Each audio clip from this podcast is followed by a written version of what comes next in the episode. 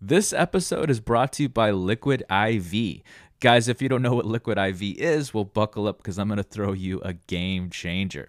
Liquid IV is a hydration multiplier that not only tastes great, but is a non GMO electrolyte drink mix powered by cellular transport technology to deliver hydration to the body faster and more efficiently than water can just do alone. One stick contains three times the electrolytes of traditional sports drinks with five essential vitamins.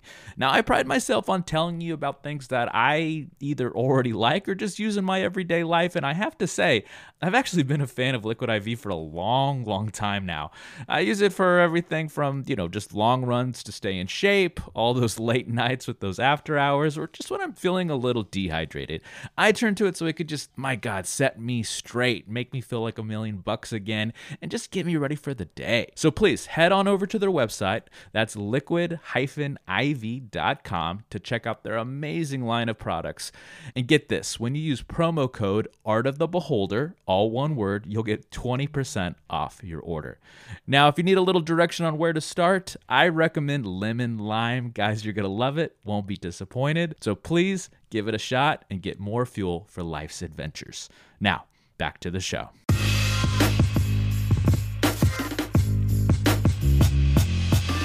Greetings and salutations, all you beautiful people, and welcome to another episode of Art of the Beholder, a show dedicated to all things eclectic in the world of art, where we do deep dives into deep cuts and help you understand why damn things matter. I'm your host, Novo Day, and today we're going to be talking about art and music, specifically classical music, focusing on Claude Debussy's Clair de Lune. Today, I'm again joined by one of our executive contributors, the man I love. My heterosexual life mate, the only classical movement you will ever need, and that is Mr. T Buck. Welcome, T Buck. Thank you. Thank you. Here to talk about a poem that got turned into one of the great works of classical music. Uh, absolutely. Yeah, we've we've so we've talked about at length musical careers, legacies, but today it's going to be Clair de Lune. And I'm going to let me go into why. So, for some reason, in the last, I would t- say 10 years or so, this piece has literally been everywhere, Buck, like haunting me. Okay. I mean, like from movies to video games. So, like, give me some examples of where you've heard this at. Like, well, I don't want to. Ooh, I don't. Eh, give me a minute. I I know we'll, well we're gonna talk about that in the discussion section, and I actually have a doozy for you that you're gonna go. Ooh, you know, one of our aha moments.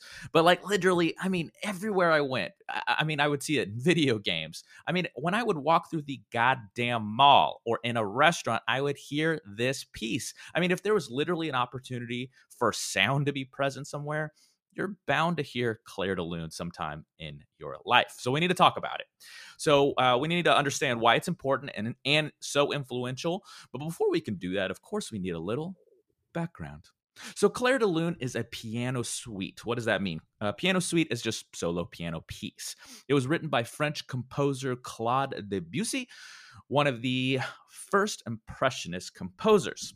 Now, CDL is probably how I'm going to abbreviate this bad boy. I'm not going to say Clair de Lune over and over again. So CDL, it's uh, it's it's French for moonlight or light of the moon. Yes. It's already Beautiful. getting sexy in here. I know. Yeah.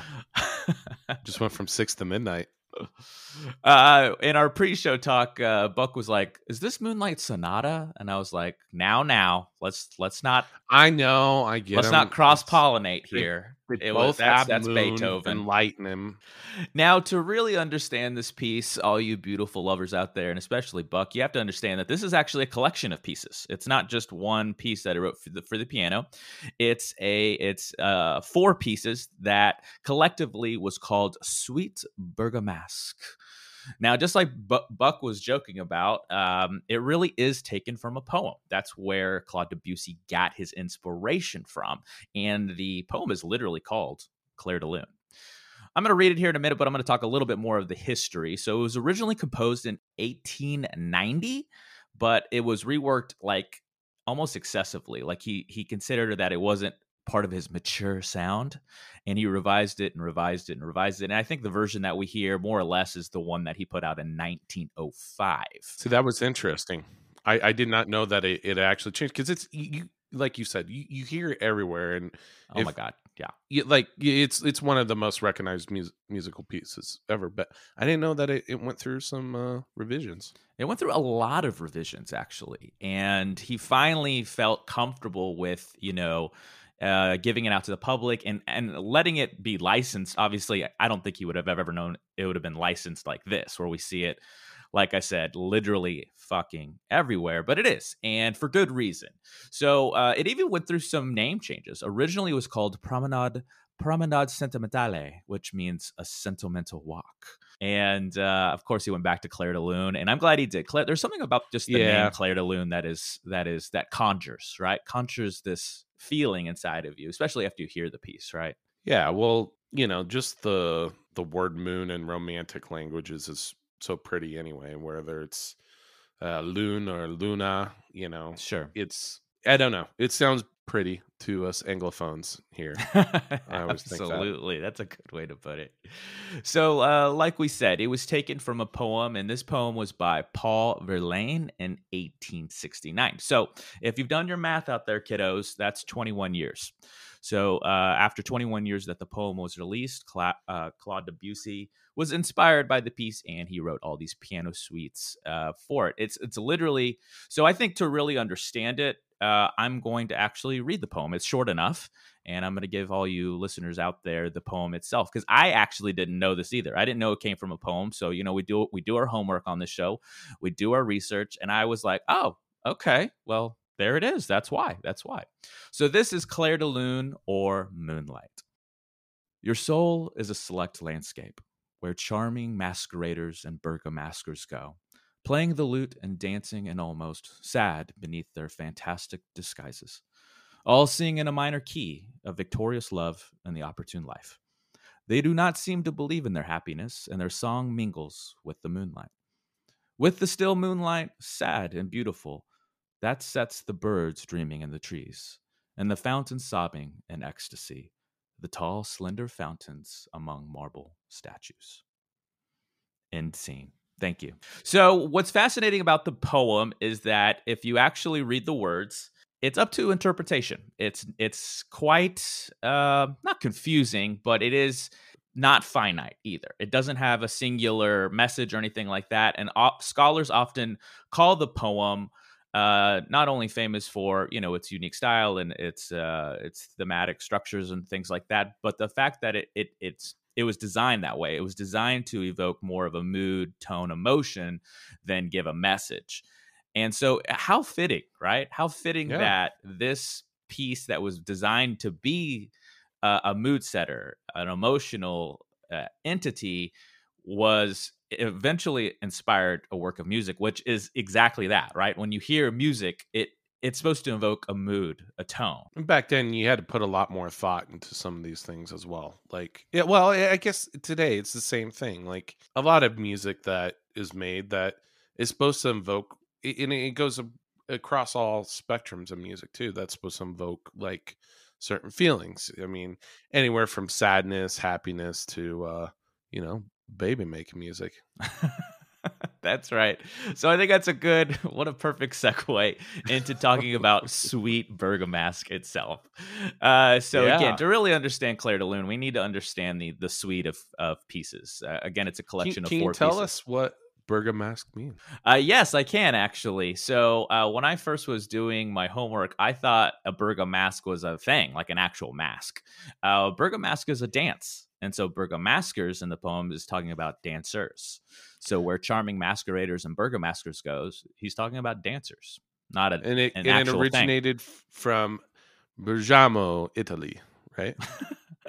I don't. I if you did your homework, I didn't go that far into. I it. did. I oh, did. Oh, good. Okay, tell us then. I don't know. It's from Bergamo. That's what I found out. You know, we know it's from Italy. We know that the birthplace. yeah, is from no, Italy. I had to look up Bergamask too because I was like, what? What is, What is this? Yeah, exactly. So yeah, it's it's definitely um, the n- region of nor- northern Italy where this comes from, and there's a certain dialect up there that's also called Bergamask. So Oh, okay. I, Um, I, I yeah. know that. Thank you, Buck. Italy's an interesting country with all the different like regions Oh and my stuff God. and dialects and I've had the uh, historical context as well. I've had the pleasure of being of of, of uh, studying abroad once. Not studying, but uh, vacation in Italy. really? I went to I went to Rome. I went to one other city I can't remember. Yeah, I was in high school. Oh, you're in high school. I, you know what? I, I so I had a trip planned. Um, my junior year of high school. Um, we were going to go to Spain, uh, Mhm. France, and Italy. Hmm. And a little thing happened on September 11th, and they canceled. our- God. um, yeah. Oh God, sucked. yeah. So I never got to do that. I'm gonna say I, I've never, I've actually never been to Italy. That You've never been to Italy. all the Gotcha. countries I've been to, I've I've never been. Uh, you uh, you need to do it definitely. As as two hosts of a show about art, I mean, the whole city just oozes beautiful art and decadence, and just it's it's it's it's gorgeous. It's a gorgeous. I've never. it's almost like saying I've never been to a museum. That- that's it. He's fired. I'm fired Heard it here first. now. Buck's fired. He's no longer allowed on the show. I spent two days in the Hermitage. Please, yeah, he knows that's actually really cool. That's Yeah. actually really cool. If you ever get to check that out. I will put it on the list, on the bucket list. So let's talk about uh so let's talk about Suite Bergamasque. So obviously that's where he gets the Bergamask from. If you didn't get that from our long story and tangent, uh the Bergamask is within the poem Clair de Lune. So the four pieces are this. It's uh prelude, Menuet, Clair de Lune, piece 3, the the the centerpiece, uh the main one we're of course we're talking about today, and passa passapede, passapede, I don't know I don't know how to pronounce it with a French dialect. So just uh, bear with me, okay? And those are the four pieces. And this is where I really want to discuss the discussion section comes in because uh, Buck, did you actually listen to all four of them, or did you just listen to Clair de Lune over and over again to kind of get it? Uh, just Clair Clair de Lune. Yeah, okay. I so I should have probably. I done that. listened to all of them. I listened to all of them, and let me tell you this: this is why I was trying to, you know, piece together the thesis. Why is this so important, so influential? And I feel like uh, back in now, remember this was crossing a century, you know, and it and it was way ahead of its time because the four pieces kind of run together like a story. It's almost like let's call it the first concept album, you know. Yeah. Um, yeah. So the it really so prelude is like the introduction. It's like literally like a prologue. Menuet is like when the story goes into conflict, a struggle, and then it even crescendos, even the piece itself, into a a climax. So then, what's Clair de Lune? It's that resolution, right? And you hear it in the piece. You hear just it's so. Now, don't get me wrong. A lot of you know, it's still subjective. I think a lot of people would call it parts of it melancholy or sad. But there's a hopefulness, I think, to Clair de Lune. Like it just makes me smile every time I hear it. And then, of course, uh, Passapede or Passapide. That's that's gonna be the hardest one to pronounce. Uh, I, I know I'm butchering this, but uh, the last piece, I'll, I'll just say it that way, is is kind of like the epilogue. It's kind of like Mm. closing the piece, you know, down or, or the collection of pieces down. And and so when I listen to them, and I urge you, know, you Buck, and all the listeners out there to listen to all of them together to really get the context. It it's so ahead of its time. And I think just just listening to Clair de Lune, you can hear, I don't know, man. This is where we need to really discuss it. I hear like a little jazz. You know, I hear the the foundations of jazz and modern song structure, and even like, and then tr- and then traditional modern piano soloing song structure versus other forms of classical. You know, where when I think of classical, yeah, like so, Moonlight Sonata is a piano piece, or Beethoven's other pieces, or even a Fleur de Lis. I feel like there still has that quintessential classical yeah. in orchestral sound where this is so yeah this is so fluid and moving and and everything like that So you're saying it's a little bit more. It's it's a little bit more freeform, which is yeah kind of where you're saying. there's a melody there you know There's the, a the very but the very the very first series of notes is the main motif of clair de lune you know they go right into the chorus essentially we'll call it a chorus right away Yes, I'm thinking about it. Okay, well, while Buck's thinking about it, I don't want to give any dead air. Let's let's uh we'll come back to Clair de Lune and uh, Buck's gonna give us the the speech of a lifetime after he thinks about this. I Oh see it on his goddamn face. Yep, now you gotta have to prepare. I'm gonna make him Now squirm. now I have you to guys, like you guys start know making, I like writing making him squirm. Yeah. So uh prelude is like I said, the intro, the prologue, if you will, and it it sounds that way in the composition. It's smooth, it flows, it's fluid. It just it just invites you in, right? And then, like I said, uh, Menuet is is oh, gosh, such a dance. It's conflictual. There's a struggle, and then it and it and it flows into this climactic essence. And then Clair de Lune is that boom, like we hit the climax. We're going down that mountain in the in the story, and we are now at the resolution. And I feel great. Do you got something for me yet, Buck? Did that did that did that conjure something in you yet? No. Well, I have like some thoughts on this. Okay, go. Okay. This song, you're not going to like this. This song is on a lot of because I was thinking about like I, am stuck on your jazz thing right now. That's that's oh, where I'm oh, at. Okay. Because I'm starting the the, the the the gears are they're The turning. gears are the going. little, that's that's why the little mouse this shit. inside of the head. It's it's starting to spin on the wheel. Okay, good. I'm, I'm glad know? to hear that. But like I keep you know, T-Buck sharp. That's that's this is why we're doing the show. yeah, He's a- you he caught me off guard with this because early now I'm like dementia. Now I got to keep him sharp with the show. onset. I'm old, but not that old. um, no, you, you just it threw me off because now I'm like that's all I'm thinking about now. Well, okay, so it's okay. it's uh, okay. Like I'm just thinking like it's an interesting thought that I didn't have before, and like I almost want to dive a little bit more deeper into it. Well, but and that's why we discuss. Uh, Yeah. Let me let me premise that with there's a reason I think it crossed. Remember, he he revised this many many times, right? have you listened to the original version? Yeah, I listened to he- the original and I listened to the full orchestral arranged version, Because I don't think I've ever heard a full orchestral. I've always heard a piano, just the solo piano. the solo piano well, uh, while we're on the topic, I would say if if anybody out there has not heard this piece uh, that's listening right now, I would start actually with the full arrangement, the full Yeah. orchestra, because there's something about it that is just so powerful and moving. And then I would hear just the piano, the solo piano version, because I think you'll get it right away, even if you're not musical. So all all Yeah. all of my non-musical listeners out there, even if you're not musical, that's okay. That's okay. Listen to it and you will get it. Just embrace how you feel about the music. You don't have to you don't have to understand what's happening, right? It doesn't matter, okay? It's it's supposed to hit you at the core. It's supposed to hit you the way it's supposed to hit you. Should I change should I change my vocal back to how I did the poem? Yeah, I think you Your should. soul is a select landscape. Your soul. Select. I know it's it- getting real- the- it's getting the sexy in song here. should hit you it's getting really romantic. where it should here. hit you. So, anyways, going back, so you know, it was originally composed in 1890, but it was revised again through 1905 until 1905. So, again, doing your homework, doing your math out there, kiddos, that's 15 years. That's a lot of time to rework one piece, and it crossed a- an entire century. So we went from uh, went from 19th century to 20th century, and that's why I think it um, he had a lot of time to push it. You know, be to allow it to be ahead of its time, to push it into the 20th century. So this was basically fame. smiling. Fame.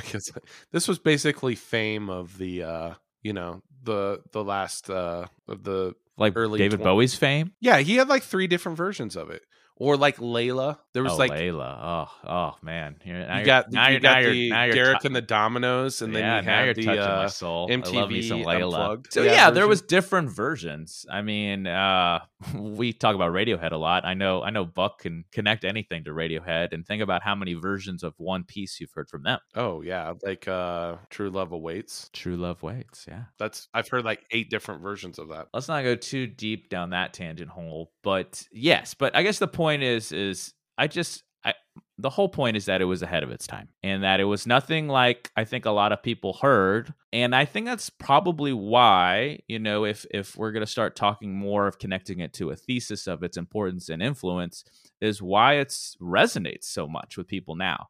You don't hear fucking most classical pieces that are that recognizable mind you in like restaurants or department stores or you know there's there's something about it especially since they used a melody motif. And Yeah. we did we've seen that in classical music before of course you know uh Für Elise is a easy example of that. But we've never i don't think we've done it to where it was so simple and so poetic and so moving that it, it it's easy to connect to things. And i think that's why it's probably everywhere now. Yeah, I think you you it- especially when you have songs like this and I was thinking about this and you know to me the the best part of this is actually the you know that ending kind of minute or two of it it's just this very pretty like kind of oh yeah almost like that You know that? Yeah. I was trying to explain how. Yeah, one of the playlists you always hear this on is like a, a classical sleep playlist. Um, it is, and- soothing, and I- yes. it's very soothing, and I think that's why you play that in a lot of settings or in a lot of, like you said, department stores or something like that. Yeah. It's supposed to kind of ease yeah. your, you know, You don't maybe some anxiety. you don't want to go shopping with metal music, right? It's not inviting. So well, I don't know about you, Novo. all the stores you go to. Yeah, all the stores I go to, I just want to hear death metal.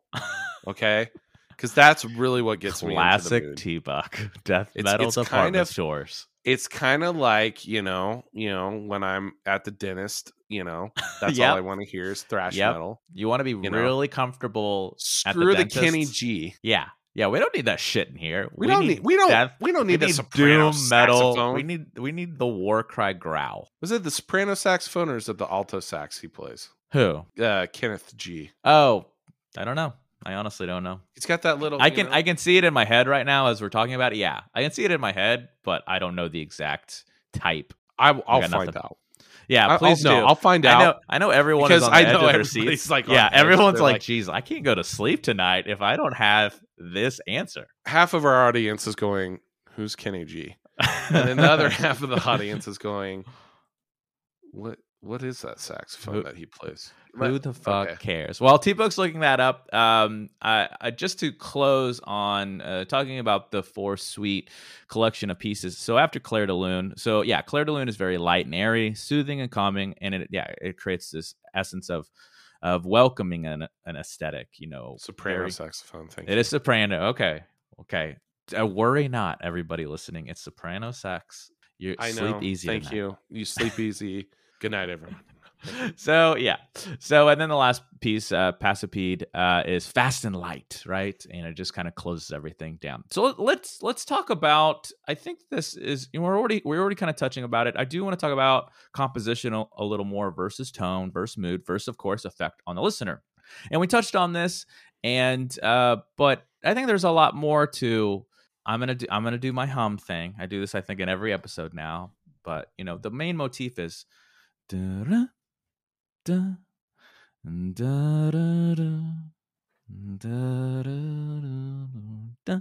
You know, it just I just humming it right now, just mm-hmm. humming the notes. I'm just like, ah, oh, I, uh, I'm, uh, I feel, I feel, I, I, everything's okay in the universe, even when, yeah, uh, it's it's a shitty time because I have Clair de Lune's little melody in my head.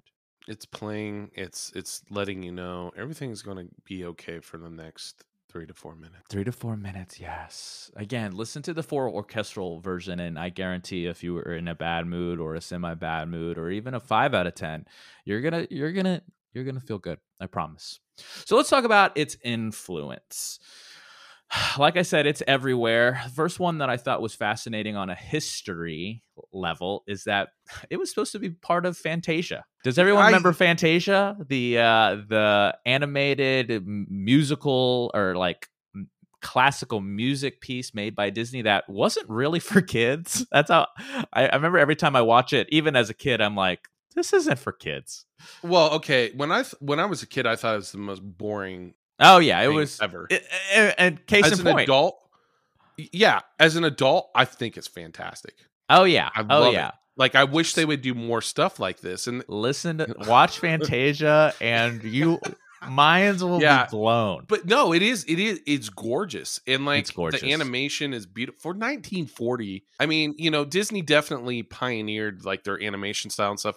And this was kind of a tech demo too. I didn't know that. Well, I just think- remember like as a kid, remember like the the devil, the whole devil segment. Oh, you know, the- I don't remember the piece, but you know what I'm talking about. no, it, it was just Night like, on Baldy Mountain or something like that. yeah, it could be The night on Night on Bald Mountain. Sorry. Night on Bald Mountain. Is that the? Yeah, Are you sure that's y- the piece? E, uh, I'm pretty well, sure. everybody knows what we're talking about. The the whole, literal. Yeah, like, there's there's, like an this entire big- scene. Yeah, this like demon like, creature looks like the thing, devil essentially. But then Ave Maria is right after the whole segment. But yeah, But I'm yeah, I, sure I, I think case in point, you made a good point. It's like as a kid, it was it was boring, right? And that's Yeah. why I remember I was one of those kids that was very objective. I remember there was a lot of times in my life where I was like, "This is not for kids." You know, another example that popped in my head when I was doing the outline for this, fucking Ren and Stimpy. Do you remember Ren and Stimpy on Nickelodeon? Yes, it's probably one of the greatest adult cartoons. That Exactly. was And targeted again, towards children. It's again, case in point. I remember watching Ren and Stimpy as a kid with my dad, and and looking at my dad, being like, "I love this, but this is I, this is not for kids. How, why? How am I watching this? Why am I allowed to watch this right now?" My dad loved watching it with me. He would be cracking up,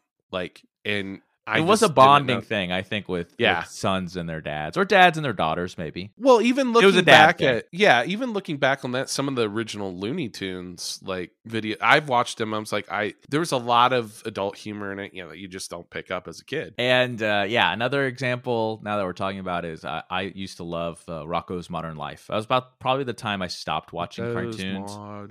and I got kind of into anime. But I remember just thinking, this is this You're- is almost like Crazy Town. Come on, Novo, you're- You're a big Doug head. I do- oh, I love Doug, but Doug You was like, Doug was you safe, like dressing up like Quail Man. and I liked Patty Mayonnaise. You love. You had a huge crush on I Patty. had a huge crush on Patty Mayonnaise. And then that's there was right. Skeeter.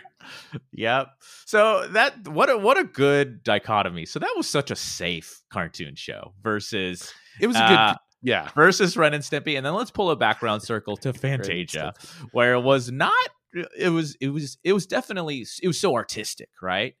And so the whole point of us talking about fucking Fantasia is the fa- is the fact that it it never actually made the cut. There's there's Yeah. special editions of Fantasia where you can listen to the and I think with it's paired up with the animated scenes of Clair de Lune, but it was never in the original run. So they so they do have some animated scenes to it. Yep. Interesting. I'll have to check and like very like you know if you buy like you know the Blu-ray whatever version is now with a million scenes. with all the special features. Yes, I love special features though. I mean, I love Clair de like. Lune was removed from Fantasia, and that's why Walt Disney had his head frozen so that he could originally come back in the No, future. God, I wish it. And- I wish it had a cooler history. It- honestly, it was just runtime. They just they just couldn't. it was just it a in. run. it- yeah, Yeah, it was just a runtime issue. It was no like cool thing.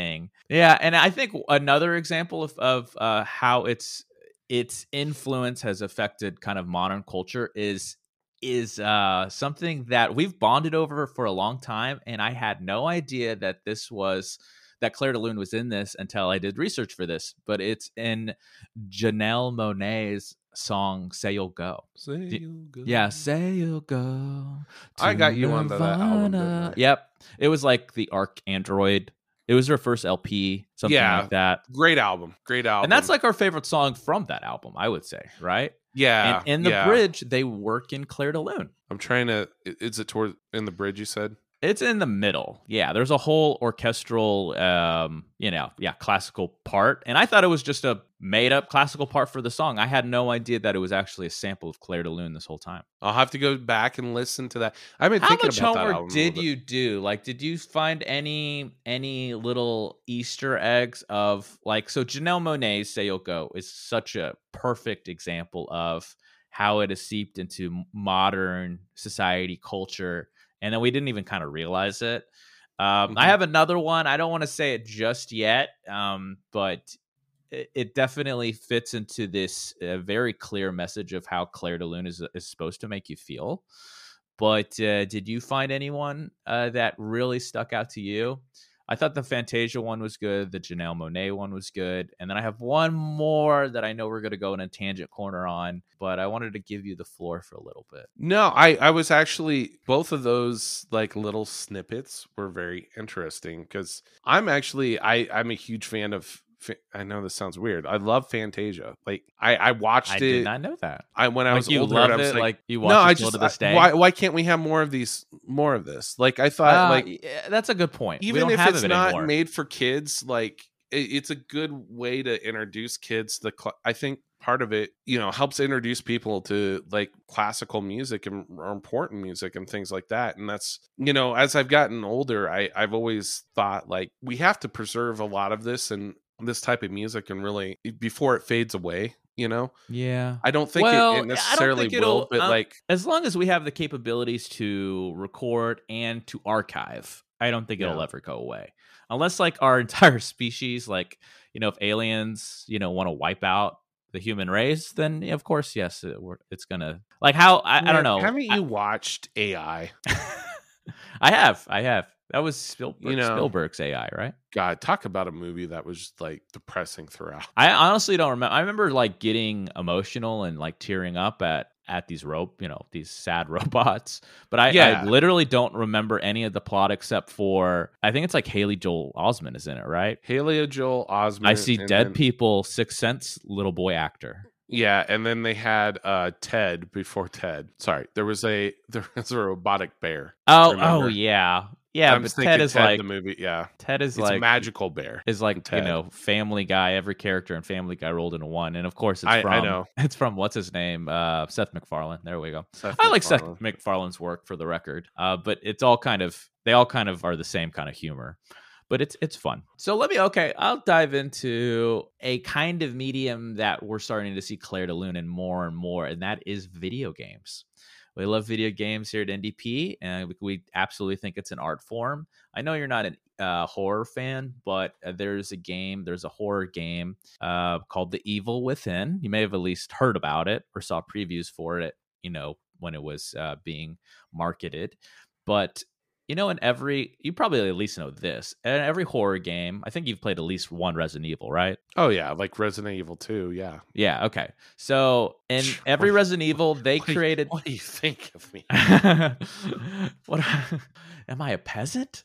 No, uh, no. So, uh, so Resident Evil popularized uh, survival horror, and one thing that they did was the save room, right? The save room or safe room, not S A V E. You literally do get to save your progress in these rooms, but it's safe. It's S A F E, where bad guys can't get to you. And Shinji Mikami, who essentially is the godfather of Resident Evil, you may not know this, is the same guy that did The Evil Within. He did a completely different different horror franchise. And guess what song they used for their save rooms slash safe room? Let me guess.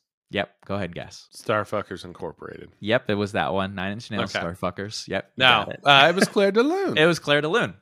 Uh, and yeah, as soon as you got into the room, I think that's that was the first time in the last 10 years where it got on my radar again. It was it it started with this game. I remember going into the save room and hearing that dun, dun, dun, dun, dun, and feeling that think- feeling that safety. Yeah, do you think it was it was an artifact that they actually put in there just to kind of like maybe relieve some of the tension as well? Like, Absolutely. Yeah. I think it, Yeah. I think it was it was it was both knowing that you were literally safe in the save room or safe room, but also it created that immediate mood in you because that's what games do as uh, I would argue until I am fucking blue in the face that games are art and they affect our moods and our and our emotions. And yes, a horror game of course is going to have a ton of tension and a lot of scares and thrills and and jump scares and what have you.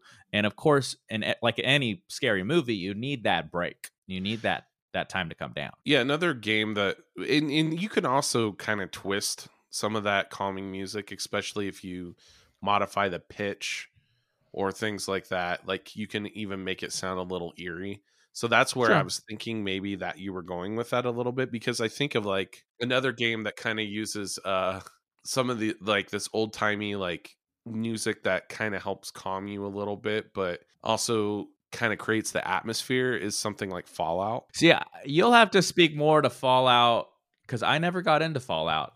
Don't come after me, Twitter mob. I I know Fallout's a great game, except for seventy six. Uh, well, and, and four you could you could even say was they they watered it down to kind of be a little bit more general for audiences, but I think we can all agree that Fallout New Vegas is like the best. But anyway, I think of like Fallout Three, where you're basically in a you know nuclear wasteland. You're walking around and you're you're you're listening to like like old like jazz popular music from the 20s and 30s you know, World on Fire, or you know, I think there was some Billie Holiday and stuff in there, Ella Fitzgerald, that you just listen to, and it's like kind of these sweet, the sweet music that as you're walking around and trying not to get killed by raiders or um, beasts that jump out, and and it's like this, Beasts. Yep. yeah, it, like the music to me, like it really, it was the one thing that kind of eased you a little bit because it really, it's one of those games that really creates an atmosphere that you probably,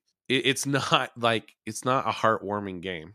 I mean, you're walking around a nuclear wasteland and people are basically just trying to survive. So music like that, I, I think to your point can kind of help change the the tone a little bit and kind of bring you into a little bit more of an ease. Oh yeah, absolutely. Yeah. And, and uh, pulling it back to horror games is you need that. You need the roller coaster yeah. element of of the game not only in the mechanics uh, or a movie or what have you. You know, as long as it's a visual medium, you know. I guess I mean, well, you could there's obviously horror stories and books and novels, but uh, you can't connect music to a novel uh, unless it's like an audiobook.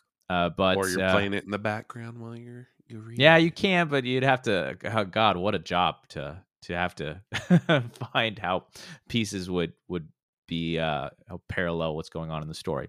So the the whole point is, yeah, they have uh, music supervisors and things like that that know that the the smart ones know where to pick pieces like Clair de Lune and put them into different kinds of media. And um, I don't have a ton of the like. There's like whole websites dedicated to this. You literally just have to put. I like would put in like Clair de Lune pop culture or Clair de Lune movie or TV show, and it's like in a million movies, a million TV shows, a million commercials, and uh, it's literally everywhere. And um, and and uh, I again, yeah, bringing it around circle to the fact that uh, why is it everywhere? Yeah, let's talk about that for what what makes a song or a movement kind of lasting like that. Like I mean, like you said, you hear this everywhere. This is just as recognizable as Für Elise or, you know, any um, you know, one of the classic orchestral classical music pieces. What what do you think really goes into that? Like how do you make something timeless like that? Well, it's uh, God, it's a lot of things. I think I think uh, we've talked about this at length. It's there's a lot of genius and brilliance and simplicity. I think yeah. uh, musical motifs, something that people can hum, just like how popular music is today. You know, you can't you can't really uh, get a banger. you can't get a banger if you don't have vocals, right? People have to connect to it people have yeah. to connect to it the easiest way to connect to music is uh, especially if you're not musical, is to sing to it. You know, learn the lyrics, learn the chorus. And the chorus is, you know, this is where we can talk about theory and things like that, where very very smart people much smarter than me probably as smart as buck know how to use the theory you know going from different scales or modes and letting things really pop.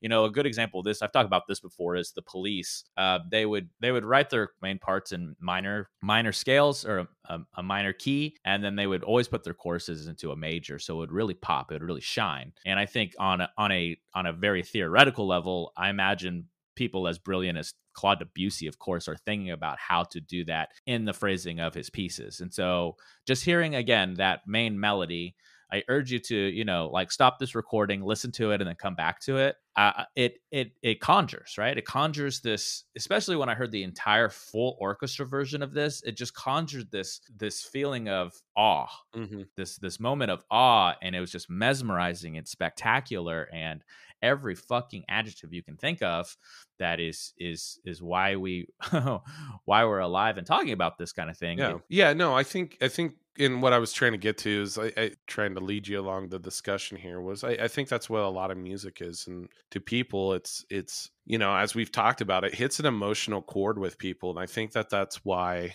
um, a lot of music is is popular and, and especially some of these original pieces i mean going back and you think about it how many songs are produced today you know that kind of fall off or you know throughout time but like at the and, and it's amazing at like this point why are some timeless versus yeah. some that aren't? Why why is cheeseburger in paradise so popular? And, I, I was wondering you know, where you'd fit in your your uh your jimmy buffett reference the Buffett, yeah. right? Yeah, I literally forget every time we talk about it. It's Jimmy Buffett, I, right? He, he's the bane of my existence. he's the bane of Bucks. That's that's we have to work him in into every single episode, and it is true. Why music. is Cheeseburger Parasite Paradise so beloved? Come on, and... Monday. What's your best song? You should have. Yeah, come on, man.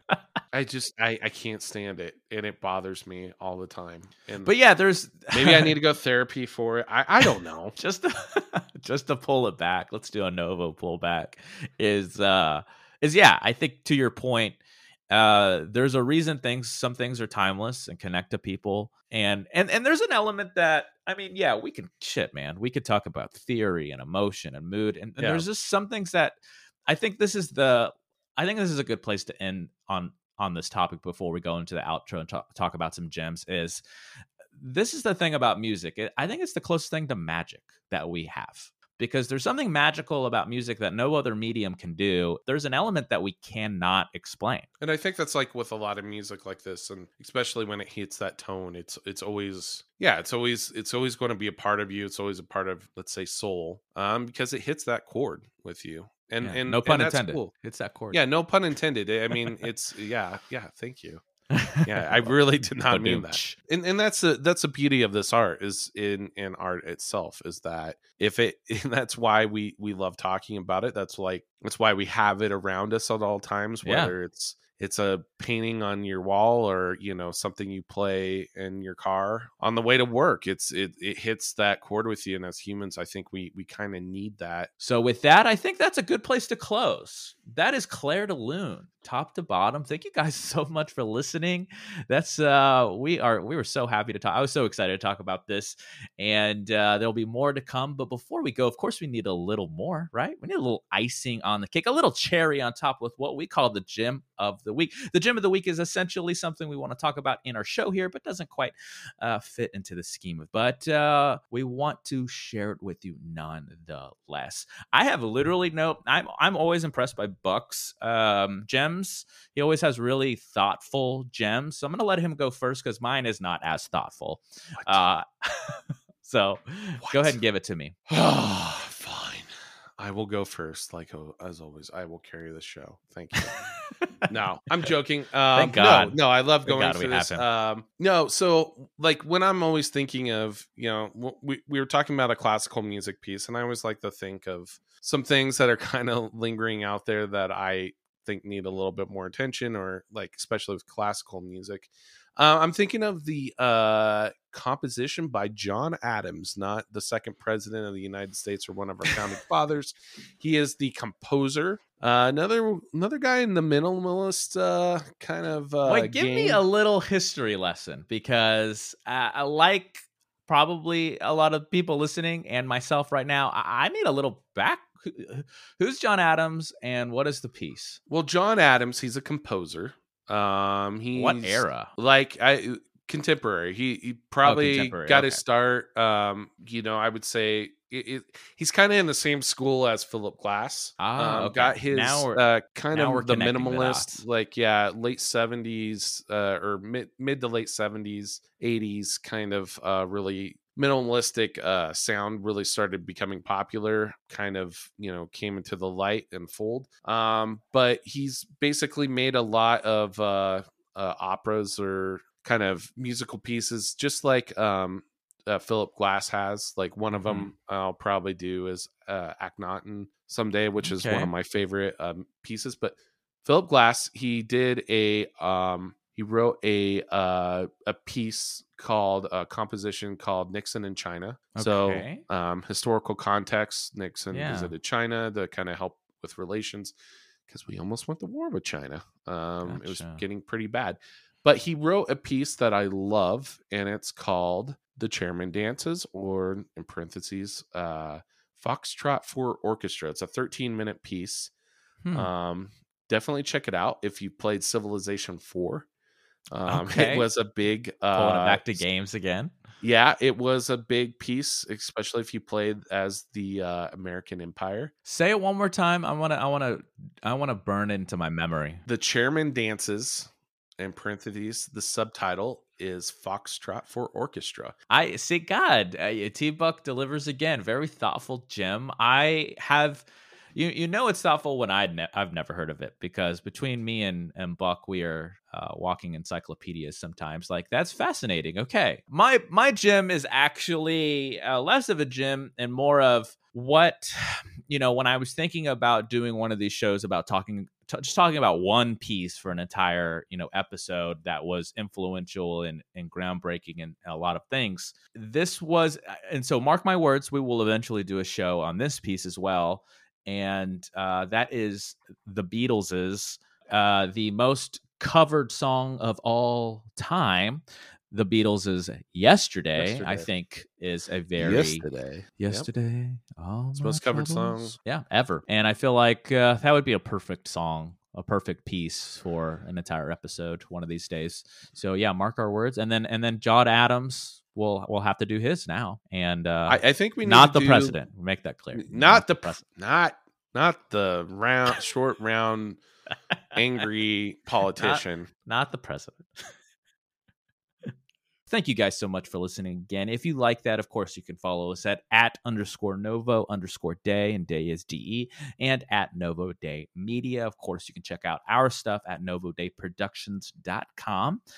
So until next time, be good to each other. And as always, good luck, Godspeed. We love you. Art of the Beholder is brought to you by Novo Day Productions. Created and hosted by Novo Day and the Novo Day Collective. Facebook.com slash Novo Day Media, at Novo Day Media on Twitter and Instagram. Music by A Company. Facebook.com slash ACO Music 123. ACO on Spotify. Logo design by Tom Justice, J E S T U S, of thejusticecompany.com. And executively produced by Clayton Anderson. All rights reserved.